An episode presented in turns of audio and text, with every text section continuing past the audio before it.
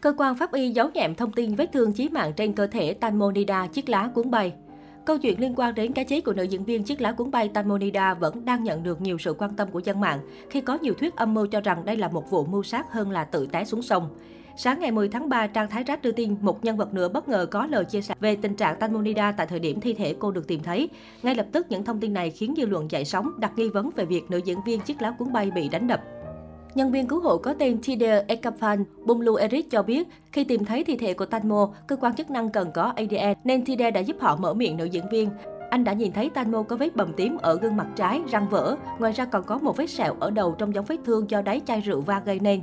Thira tưởng rằng phía đơn vị khám nghiệm tử thi sẽ thông báo vấn đề này, vậy nhưng họ vẫn không công bố bất cứ chi tiết nào liên quan. Không dừng lại ở đó, mới đây trên mạng xã hội lan truyền một đoạn clip ngắn với màn hình tối đen nhưng vẫn nghe rõ tiếng người cãi nhau. Nhiều nghi vấn đặt ra liệu đây có phải clip ghi lại lúc Tanmonida xảy ra mâu thuẫn với các đối tượng trên thuyền sau khi cô biết bản thân bị lừa đi tiếp khách hay không. Trong clip đoạn đầu mọi người đều nghe có tiếng đổ vỡ, tiếp đó có tiếng phụ nữ nói xin lỗi, rồi những người xung quanh liên tục nói cái gì vậy, làm cái gì vậy. Đáng chú ý trong đó có tiếng một người phụ nữ liên tục gọi Paul nhiều lần. Ở cuối một người đàn ông với giọng tức giận lớn tiếng nói, nói tiếp đi chứ. Nhiều người đặt nghi vấn cho rằng clip này được ghi vào thời điểm trước khi Tanmonida gặp nạn.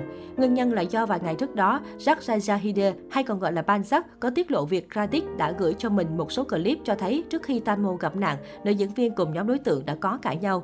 Tôi ngay thấy tiếng là khi họ bắt đầu cãi nhau, hình ảnh clip bị giật do họ cãi nhau. Có tiếng nhưng hình ảnh bị giật, khoảng mấy giây sau thì đen hẳn, màn hình tối đen nhưng vẫn nghe được tiếng của tất cả họ, Banzak nói.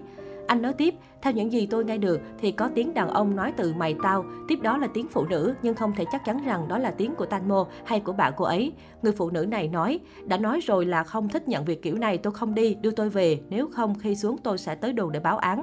Tiếp đó thì có tiếng người đàn ông vang lên rằng tao thuê mày, mày phải đi tới gặp ông lớn. Liên quan đến vụ tử nạn của Tanmonida, cư dân mạng mới đây không khỏi sốc trước việc bạn nữ diễn viên chiếc lá cuốn bay bị đe dọa.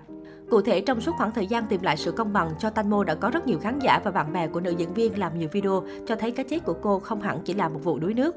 Mới đây nhất, bạn thân của Tanmo đã đăng tải dòng trạng thái bày tỏ sự bức xúc khi bị một người nào đó đe dọa đến tính mạng, đồng thời còn gửi hẳn một chiếc dao đến nhà anh. Trước đó, cảnh sát Thái Lan đã mở họp báo cập nhật tình hình điều tra vụ việc nữ diễn viên Tanmonida chiếc lá cuốn bay tử nạn trên sông.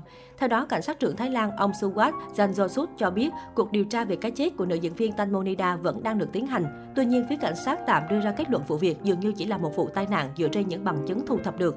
Cụ thể, phía cảnh sát đã công khai kết quả khám nghiệm tử thi cho thấy vết thương trên đùi Tanmo là do chân vịt.